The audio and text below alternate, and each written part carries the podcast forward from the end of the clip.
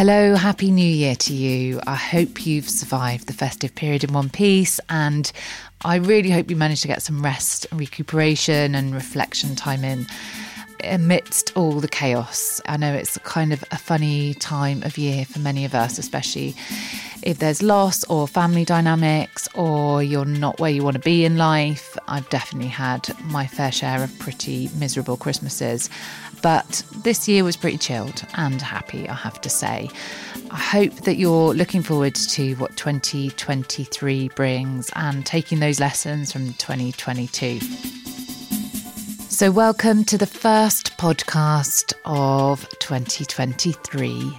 This is Back to Life. If you've listened before, you know that this is a podcast all about healing and recovery, creativity, and electronic music. So, basically, I speak to people from the world of electronic music, all about mental health, addiction, recovery, healing, and their creative process and how those things intersect.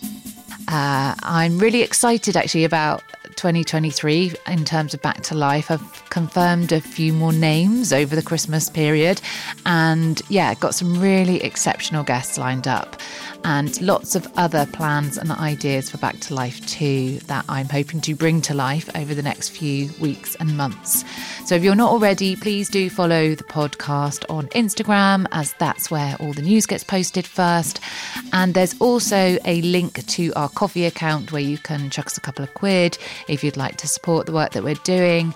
And there's also links to all the latest episodes and clips um, of our incredible guests. On the topic of that, I'm going to be hosting the very first Back to Life party on the 28th of January. It's going to be in Bristol at the Love Inn. I've got an absolutely stellar lineup, some of my favourite DJs and people Toshiki Ota, Gallegos or Galagus, whatever you prefer, uh, Bex and myself. And yeah, it's not a sober event, uh, but sober people are going to be very welcome. And I'm sober and I'll be there. So if you're feeling like uh, you want to do dry January, uh, or if you're in recovery, hopefully you'll feel that it's a welcoming space. Going to be lots of amazing music and good times. So I hope that some of you who are listening today can join us there and shake off those January blues. Uh, yeah, something to look forward to and hope to meet some of you in real life. So today, my fourth guest of the season and the very first one of 2023 is DJ Ringgold, who is the creator of Unbound events. He's a DJ, promoter, activist, advocate, and by day, a lawyer. So he's got a shit load of stuff going on. I first started following Charles, that's his real name, over the pandemic. And yeah, someone who I feel is very much, you know, on a similar path, has similar values. He is someone who is just fearlessly, unapologetically, and unfilteredly himself. You know, he talks from the heart, he's very vulnerable. Just someone I really, really admire, um, both creatively and personally. So, of course, I was absolutely thrilled to have him join me on the podcast. I started off by asking him about his musical roots and what his earliest memories of music were. I've always been into music for like a long time. I think it's quite funny. A lot of DJ or artist bios always say, with a very musical family who passed down like vinyl, etc.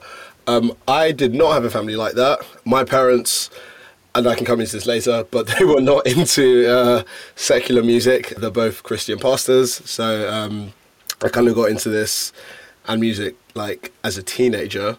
Um, but even when I was a young kid, would always be dancing, always like listening to stuff. Uh, and then around the age of 15 or between 14 and 16, I would say my first one true love uh, was pop punk, funnily enough. So I got heavily into all the bands like Paramore, still a massive Paramore fan. Shout out Hayley Williams. Um, and then started going to gigs through that um, and like indie folk and like singer songwriter stuff. And then around the age of 16, um, discovered dubstep uh, but that was like the really bad, trashy dubstep. And all this, by the way, was through the internet. So I think that's kind of informed like how I go about curating stuff and discovering stuff. So yeah, started going to under 18 dubstep raves, uh, which was basically bro step. And then just before uni, discovered like Burial and post dubstep, and then got into electronic music, and here we are.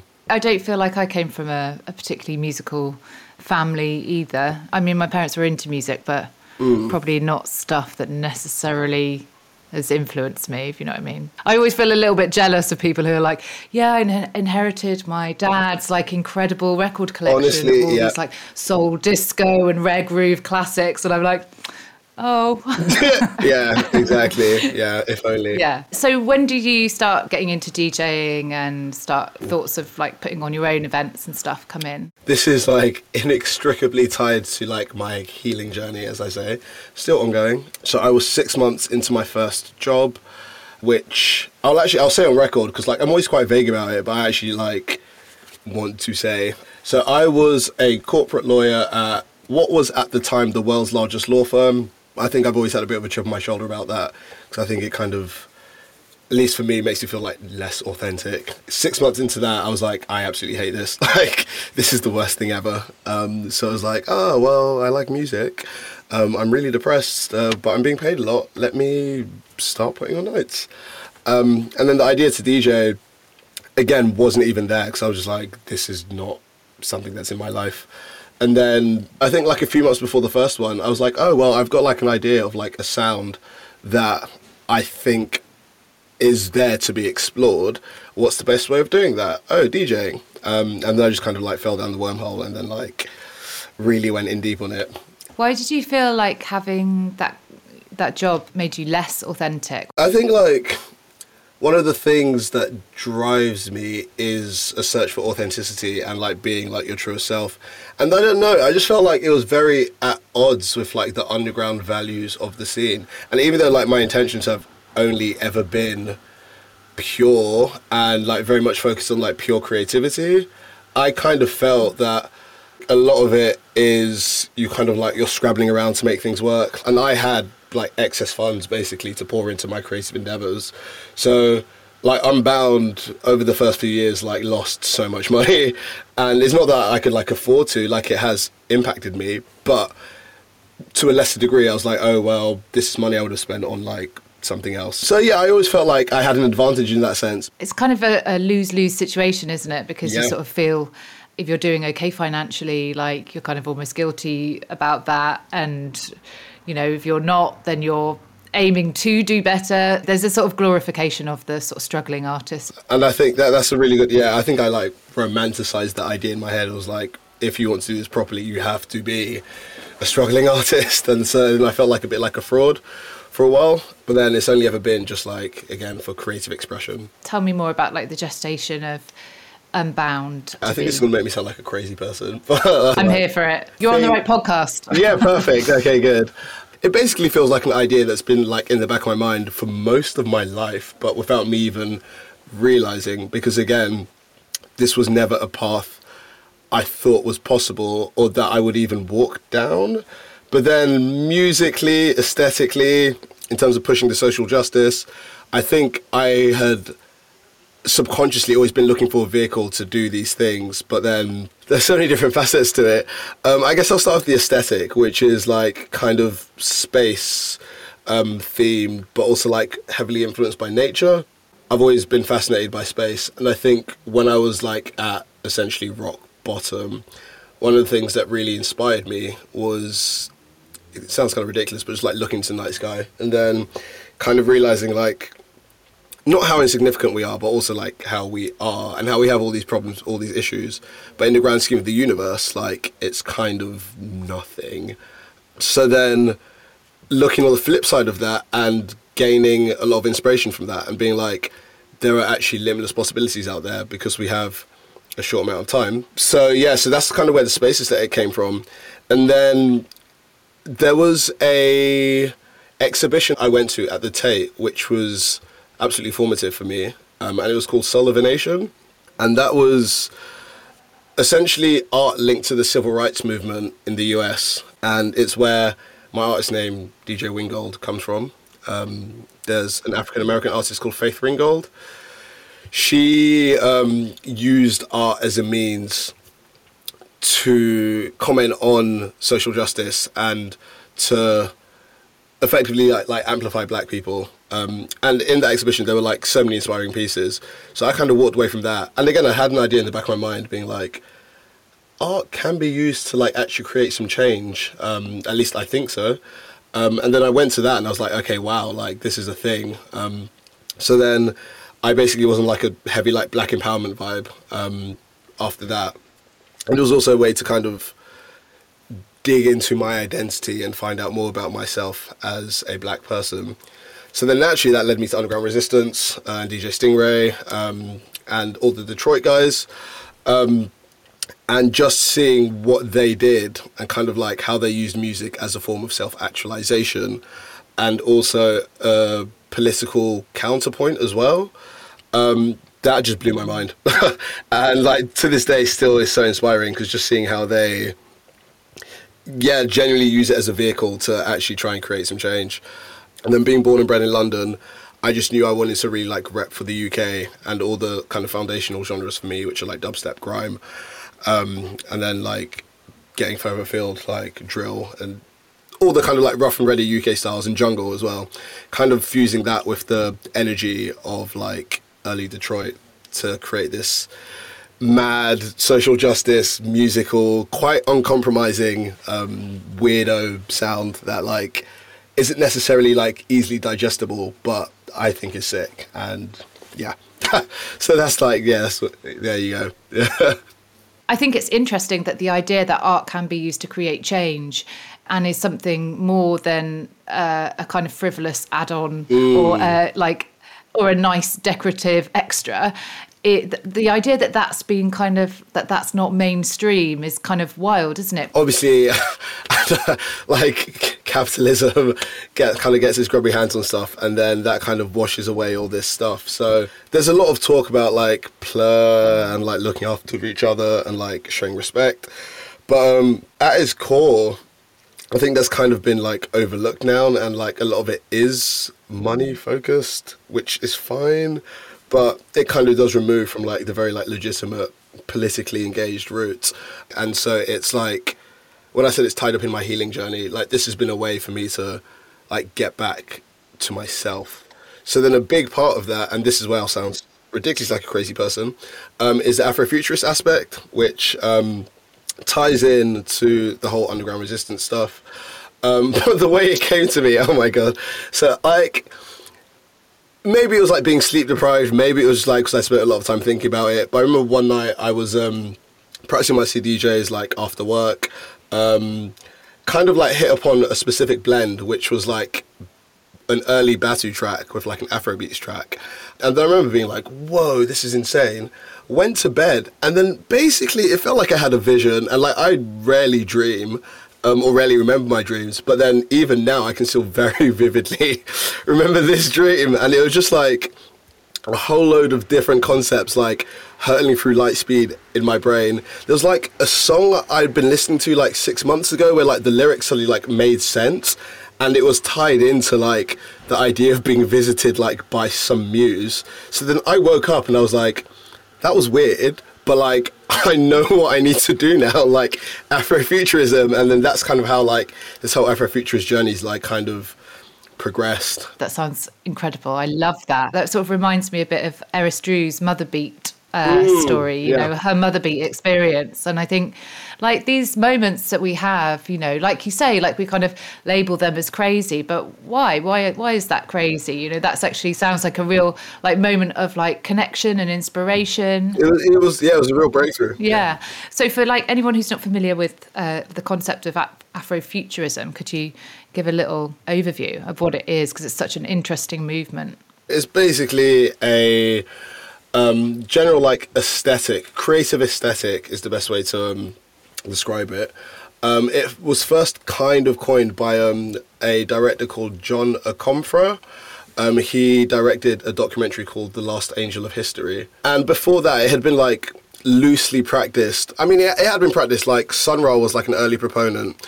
So it can be used in art, film, visual media, um, writing, they're like a whole load of like black practitioners, uh, and it is essentially using science fiction or futuristic concepts to represent a new horizon or a new way of being for black people. Obviously, there have been centuries of hardship uh, for all minorities, um, but obviously going back to like the slavery movement um, and then fighting against like the civil rights movement. So, like poets, artists, singers, filmmakers, kind of tapping in uh, to think of a new future and represent that creatively, and in doing so creatively, self-actualizing and making a new future for themselves. So yeah, that that's the like short version.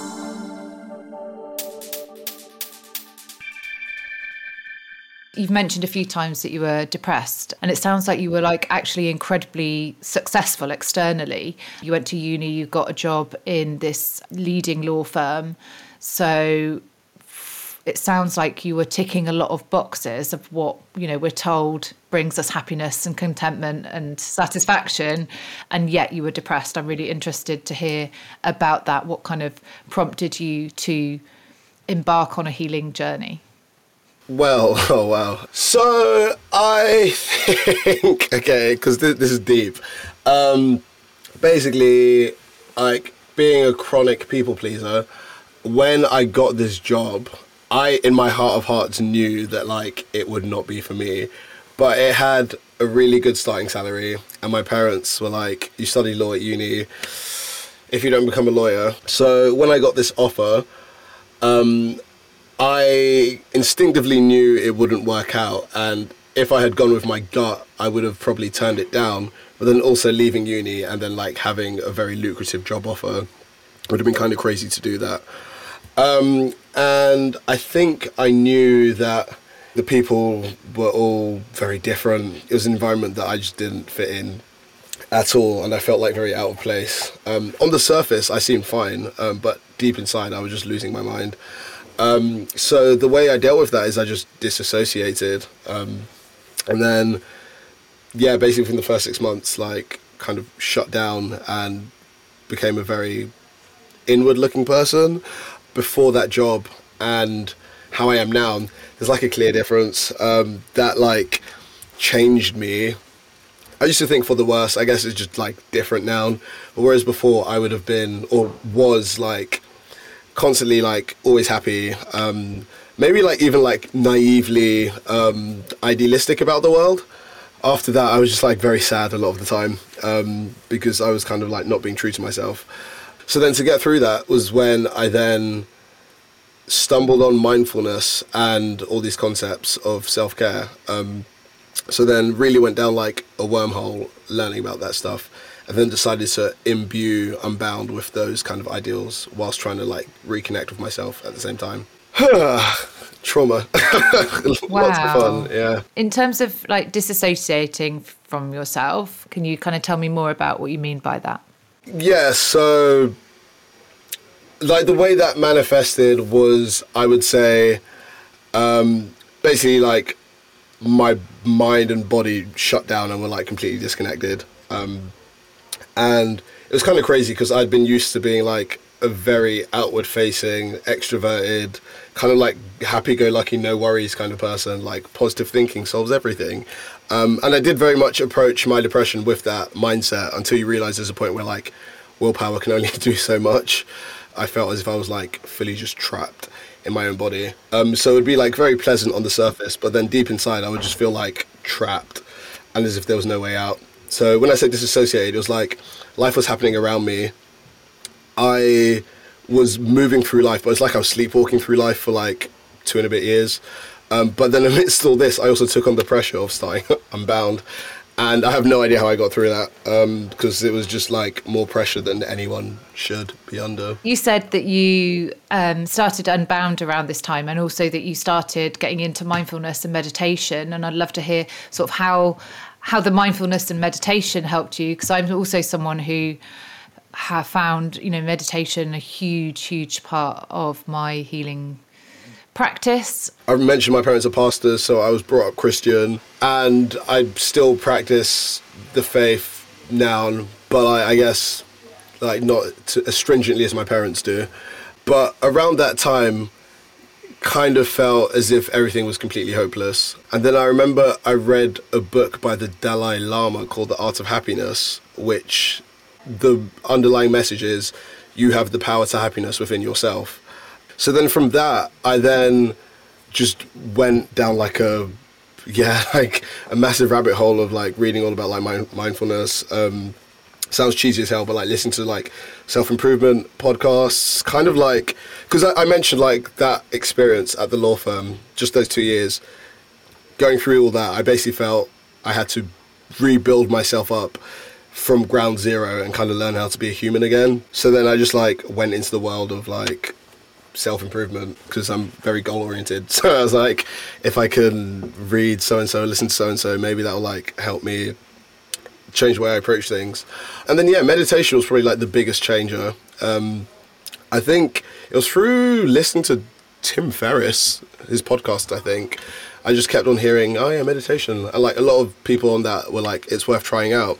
So then I just like downloaded Headspace, um, and then I felt the difference it made and kind of in helping shut off an overactive brain and kind of just like really put away all the noise and all the sadness and everything and kind of just be like just be i found that really powerful um, and then kind of just continued from there. So yeah i've been meditating for like five years now. How about you? I want to hear about like how you got into this stuff. So i went through the 12 step program which is a spiritual program and uh, part of it is prayer and meditation. And I think the aspect for me that was the most profound really was that idea of being able to kind of notice my thoughts rather than being completely convinced by them.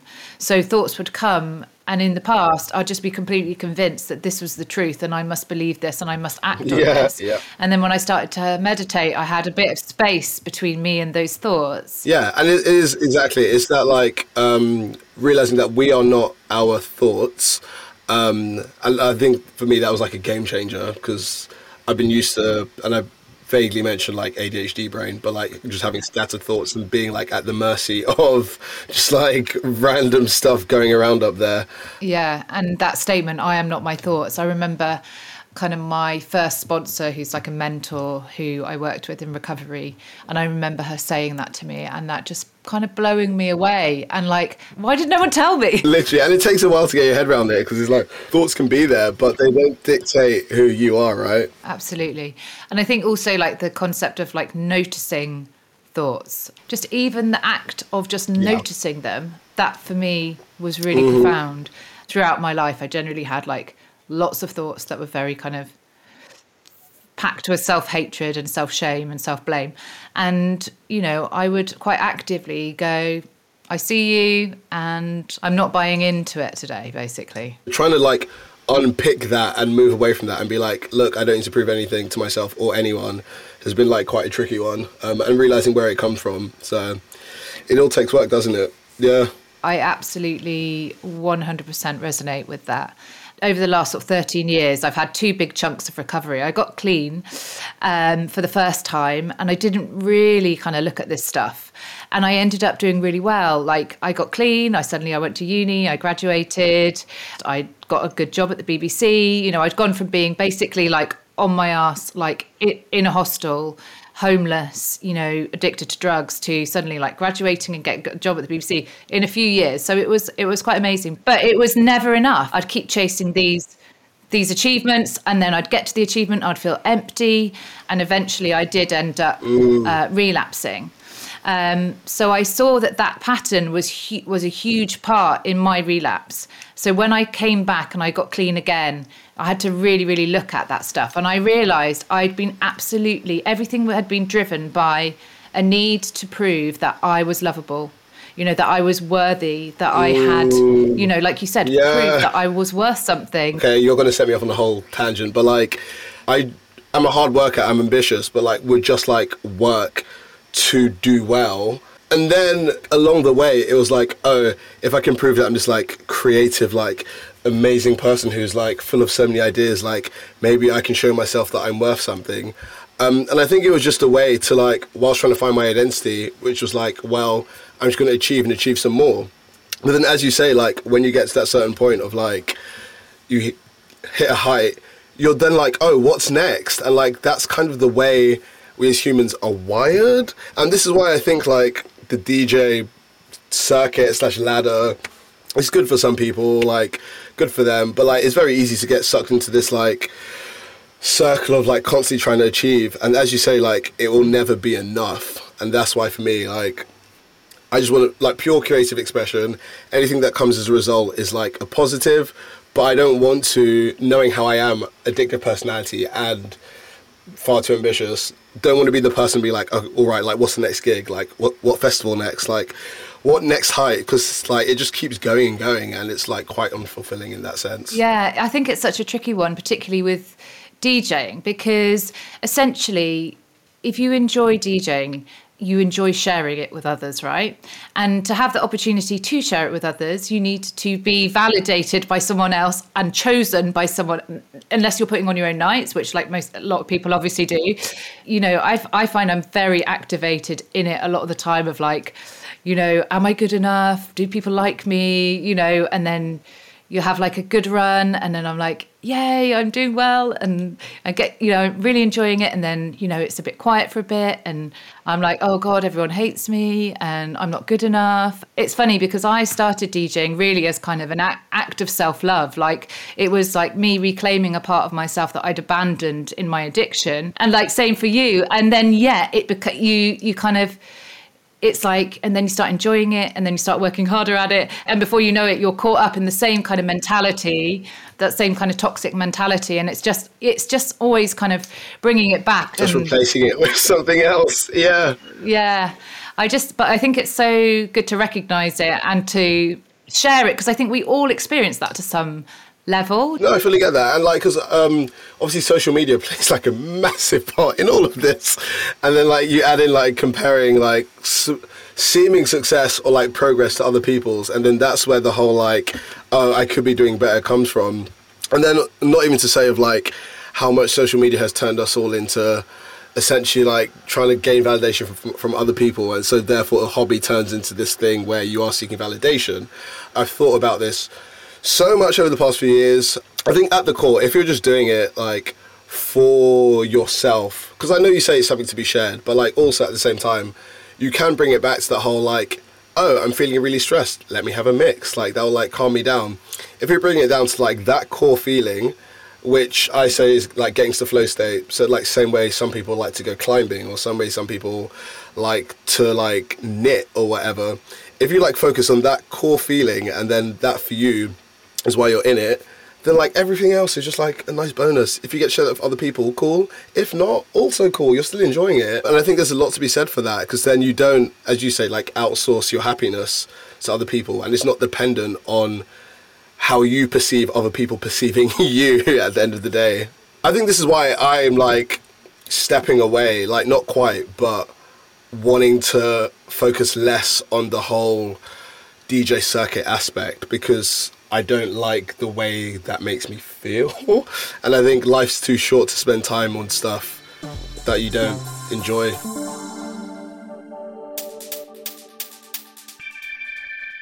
I'd love to talk um, a bit about one of the subjects that I've seen you speak on, which I think is so important, and that is being a person of colour in electronic music.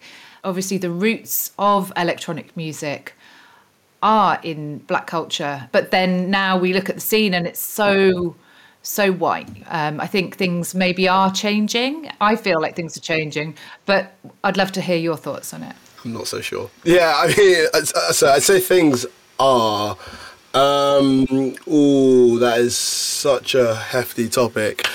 The reason I speak out about it is it is intrinsic to my identity, and of course, this is all an exploration of both my identity but also like wider cultural identity within the scene which is why i like write about this stuff and speak about it.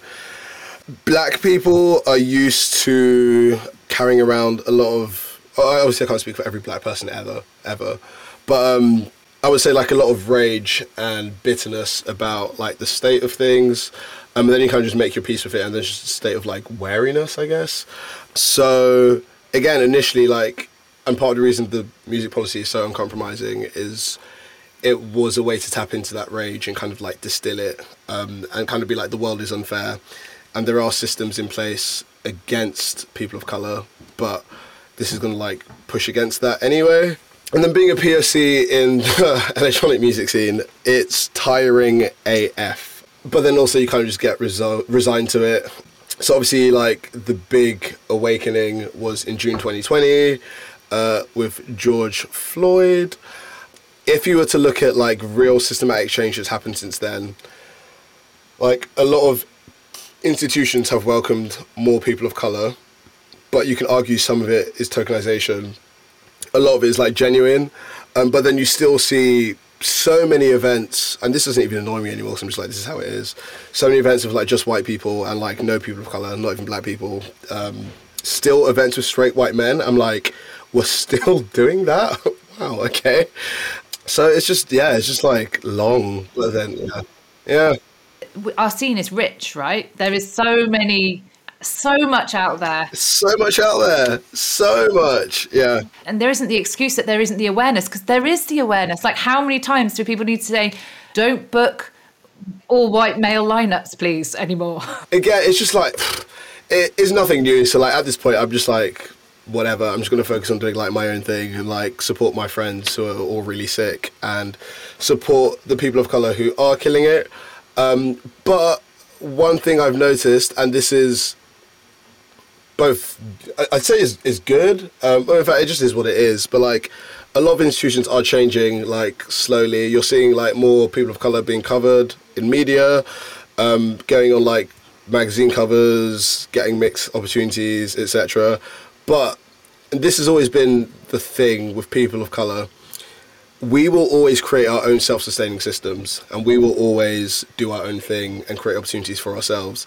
Um, there are countless um, initiatives and collectives I could shout out, like Daytimers, um, Sherelle and her beautiful platform, um, Shannon SP and everything she's doing, like Kikelomo, like Oroko Radio. There's Black Rave Culture in like the US, all around the globe. Like there are so many people just like doing things their own way. AceMoMA and MoMA Ready, they're just like House of Altar. They're just like making things work.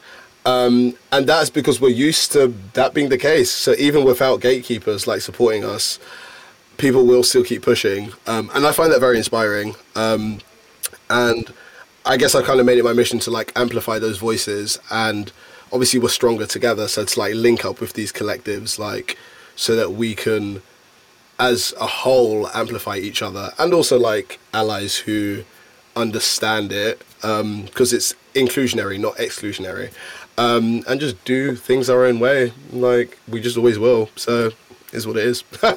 yeah, that's what it boils down to.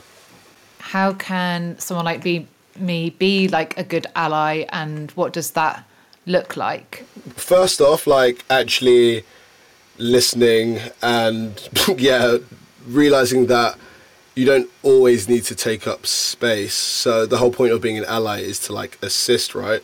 So there were many people centering themselves in the process and obviously there's the idea of like white guilt um, but i think there were a lot of people who rather than like actually listening were making it about themselves and trying to massage their own guilt so then i think when you actually do listen and you're like okay well here are the problems like we don't want to be tokenized if you do book us put us on like lineups with like sounds that actually work for us. Um, even beyond that, if you just want to like help amplify, like these are things you need to do. Like actually engage with what's being said. Yeah, I think it's just a matter of like actually taking on board what's being said, and then I mean there are multiple issues, not even just when it comes to booking, but also like deeper issues like microaggressions in a club. Like if someone doesn't want you to touch their hair, like listen to them. Like it's it's not that hard. Um, so yeah, I think it's just a matter of like actually making space for people um, and realizing that yeah, you just like you use your privilege to actually like assist, which is like what platforms like this help with. Um, but there are a lot of people who, because everyone's like very much out for themselves, they on the surface proclaim to be about social justice, but then don't actually use their platform in a way that like genuinely helps people and that's like more damaging at the end of the day so i say just just be genuine i know there's a saying that like if you give to charity and then put it on social media, that's not charity, that's PR. And I always like think about that, you know. I think it's a yeah, exactly. Yeah, yeah. It's like it, yeah. but it's a balance, isn't it? Because we do also want to like be able to have conversations, I think, out in the open and stuff. But it's yeah, there's a fine there's a fine line there, isn't there? Yeah, and so because this is why I I think social media is like well detrimental to society as a whole but then it can have its benefits and it can have its uses and obviously like connect people and like make things happen. Um, i don't know if it's the place for these conversations to be happening because there's a lot of scope for things to be misinterpreted um, or for people to kind of hijack it for their own aims.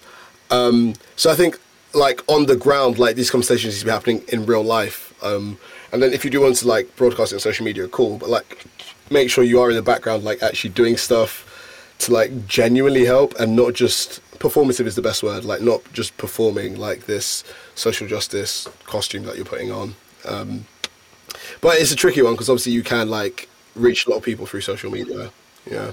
Yeah. Again, in terms of talking about privilege, something I have noticed is that there is definitely a privilege in who gets to talk about uh, mental health. And I have actually tried quite hard to include uh, people of colour on this podcast. And I have found it quite challenging because there just aren't as many people who are open about it. And the reason I think that is, is because there is a, a kind of cost and a risk to speaking out about things like this. Um, and I'm sure there's lots of other reasons as well, in perhaps like more cultural reasons. And that's why the most prominent voices talking about mental health generally are white middle class uh, people. Um, so I would love to hear from you about your thoughts on that and, and how we can make this conversation more inclusive. It's weird because, like, for me, the whole experience of being a minority is tied directly with mental health. But then maybe just within our communities, we're not as open about it. Like, for example, I know, like, obviously men as a whole in general are like less open about their emotions and then when you put that to like black men like it's even like way smaller proportion if we're looking at like the music industry um, as a whole and then even seeing like how few relatively speaking how how small the proportion of like POC black people there are who are quite prominent the numbers like the higher you get like the more the numbers get filtered out. So then it gets to a point where like for every this is obviously not an official st- statistic for every like prominent like black person there'll be like 20 white people. And then of those white people speaking about mental health let's say it's like 40% so then of the black people there'll be like no one talking about it at least openly so yeah i've never actually thought about it but i think it is just having the comfort to be able to discuss that. And for a lot of people of colour, that's just not the case. How has music been beneficial to your mental health? Uh, uh, um, I laugh because it's both been beneficial and detrimental. Beneficial in that uh, it has allowed me to get back in touch with a part of myself the creative side that was lost for a long time. Um, that I never saw being a part of my future as an adult, like at all, and has connected me to so many amazing people and like genuine, like real connections with some of the best people ever who are so impossibly talented and smart and inspiring and who like motivate me every day. It has also allowed me to tap into this creativity in a sense beyond music by being able to like write about stuff, being able to take part in stuff like this, being able to like travel around talking about real issues, like that is amazing. And so for me, the past few years have been insane, but specifically this year has been like the year of self actualization and like all the things that when I was in my depressive hole and that I kind of envisioned but then never could have actually thought would happen. um, are now happening, and that's really beautiful. So yeah, it's, it's like it's changed my life, and it's been like largely positive, but balanced out by like a lot of negatives. How do you think it's been detrimental? So first and foremost, I think through our nature of being like endlessly connected and quite a buzz word like parasocial relationships um, through people on social media who think they know you now being like more of a forward facing person whatever that really means um, but like kind of having some connection to a wider public i guess.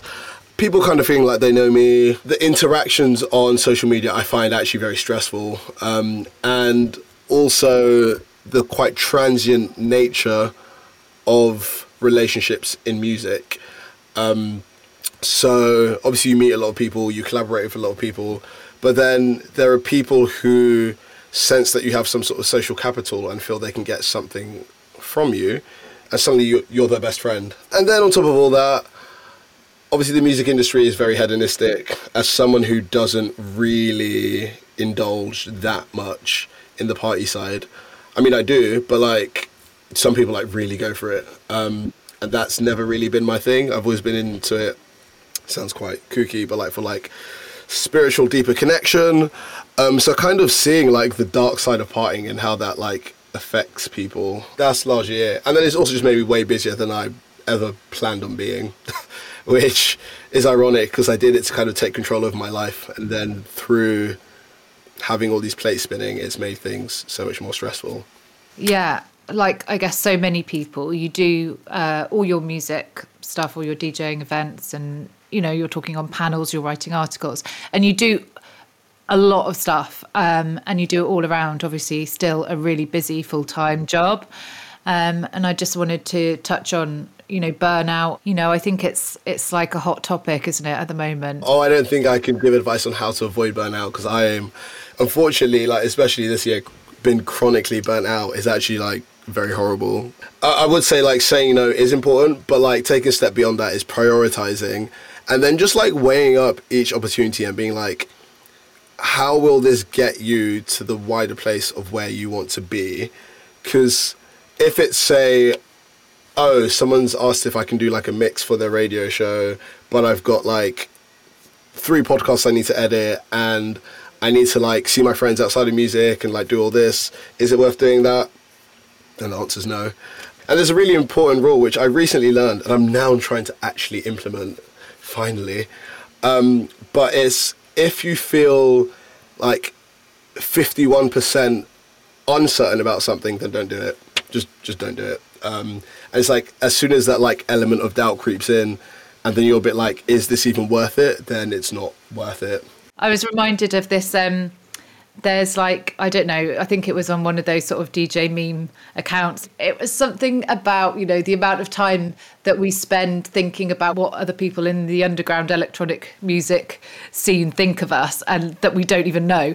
And it's like it is really funny when you think about it because it's such a niche world we're in. Like, do you know what I mean? This is such a niche world, and yet it feels like everything at the moment. Yes. You know, it does. Yeah, you know, yeah, yeah. I think the music industry, by and large, is BS to be honest. Like the electronic music industry, um, like we've had this conversation about like how there's like a lot of depth to it and how it can be a vehicle for change, but like by and large, like there's just like a whole load of discourse about nothing and people just talking about DJing and people talking about like their next gig. I'm just like, it's not that deep. Like it can be, but also who cares? uh, that, that's where I've landed after like ironically, a lot of time thinking about this stuff. I'm a bit like, it's just playing music at the end of the day. And obviously, there are like, there is depth to that, and you can actualize and it can help people, but like, it doesn't need to be all that. That's exactly why I'm like so grateful that you have come on this podcast today because I think there's a culture, isn't there? There's a, there's a norm, and then when you start to partake in something, you feel that pressure to comply with what everyone else is doing. And I think it's brave Ooh. to be authentically yourself, and I think that's what I'm drawn to with you um, so I just thank you so much for bringing your authentic self to this podcast. No problem. Um, I've really loved speaking to you today. Yeah, thank you. Yeah, no, this has been very cathartic. I think yeah, just, just to like, I guess final thing for me. Yeah, I don't know, like there's a lot to be said. Just be yourself. I I think people like think way too much about what other people think. Um, but I have only ever been trying to be myself and trying to get in touch with myself. And again, the strength and vulnerability. So it's like, who you been cool for? Like, who cares? Like, just be you. Um, and it's got me this far, I guess. So I'm just going to keep doing that. So yeah, thank you. I absolutely loved that conversation. He was so candid and so open, and I feel, yeah, I said it in the intro. He's so such a refreshing voice in that he's just so honest uh, and open and vulnerable, and has so much sort of insight and such an interesting perspective on things. Thank you so much to Charles for sharing with us today. And thank you so much to you for listening. If you want to keep in touch with what Charles is up to as DJ Ringgold and Unbound Events, then you can follow him at Unbound Events on Instagram. And uh, yeah, all of his links to music and events are there.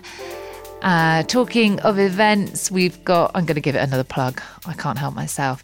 We've got our first Back to Life event happening in two weeks at the Love Inn in Bristol on the 28th of January. So a little bit over two weeks, sorry. And it's a Saturday night. It's the last weekend of January. I've got Toshiki Ota. Bex, Gallagher's, myself. It's going to be sick. I'm really looking forward to having a dance, letting loose. They're lovely people. Um, and I hope you can join us. Big, big thanks, massive big ups to my right hand man, George Powell, who does all the edits and takes care of all the social media assets. Um, shouts to Double O, who composed the original podcast music uh, that you're hearing uh, under this, and of course to Vivandia, who developed our original logo and artwork. Thanks again for listening, and see you in a couple of weeks.